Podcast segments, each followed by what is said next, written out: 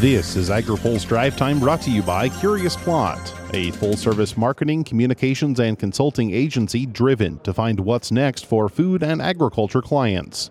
Learn more online at curiousplot.agency. Good Tuesday afternoon. I'm Spencer Chase, reporting from the USDA Agribusiness Trade Mission in Santiago, Chile. USDA is bringing a host of food and agriculture industry leaders to the massive Espacio trade show in Santiago.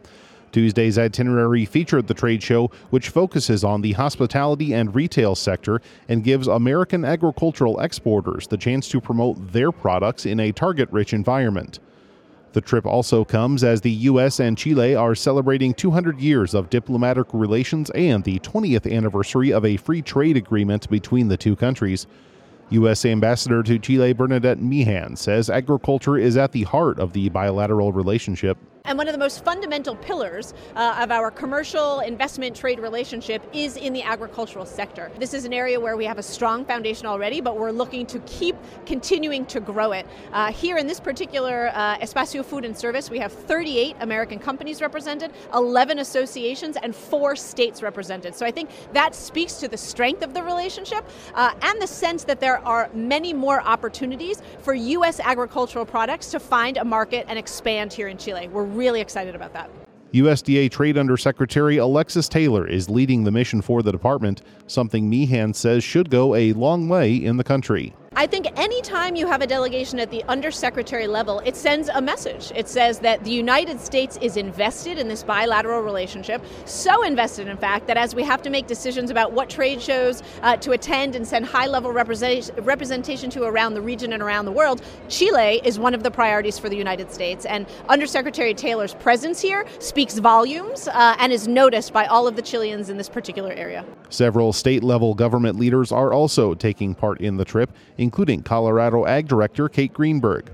She says participating in these kinds of missions is critical for any state ag official. I often refer to some of these trade missions we do as state departments of ag as diplomatic missions. Um, we're not negotiating hard policy like the USTR is responsible for. We're not always doing B2B. I mean, some of our mission uh, delegation is, and certainly our teams at departments of ag do the B2B work, but we're here to you know, build that government to government relationship, kind of understand the marketplace and the variables at play that will help us understand how we expand our relationships. So, agriculture in terms of diplomacy is fundamental in my mind. We've got um, incredible responsibility, but massive opportunities in a quickly changing world for ag to be on our toes, really taking the lead in, in global diplomacy. She says a look at the country's governance and consumer profile gives her ideas that might be beneficial for her home state.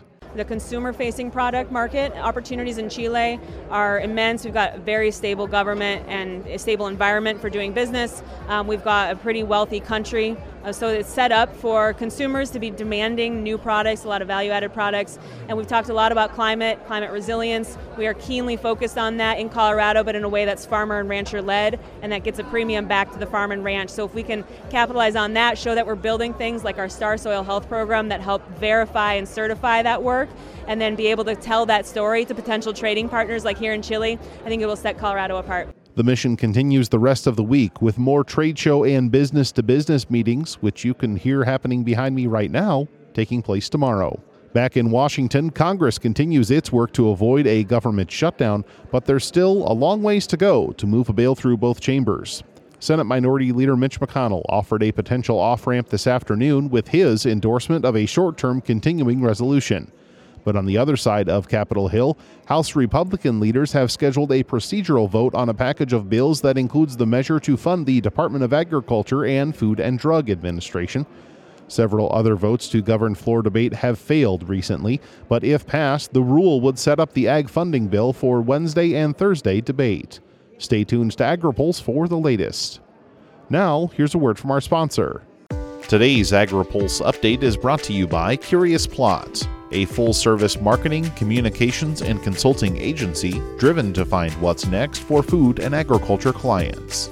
Learn more at curiousplot.agency. That's all for today's drive time. For more agriculture, trade, environment, and regulatory news, visit agripulse.com. Reporting from the USDA Agribusiness Trade Mission in Santiago, Chile, Spencer Chase, AgriPulse.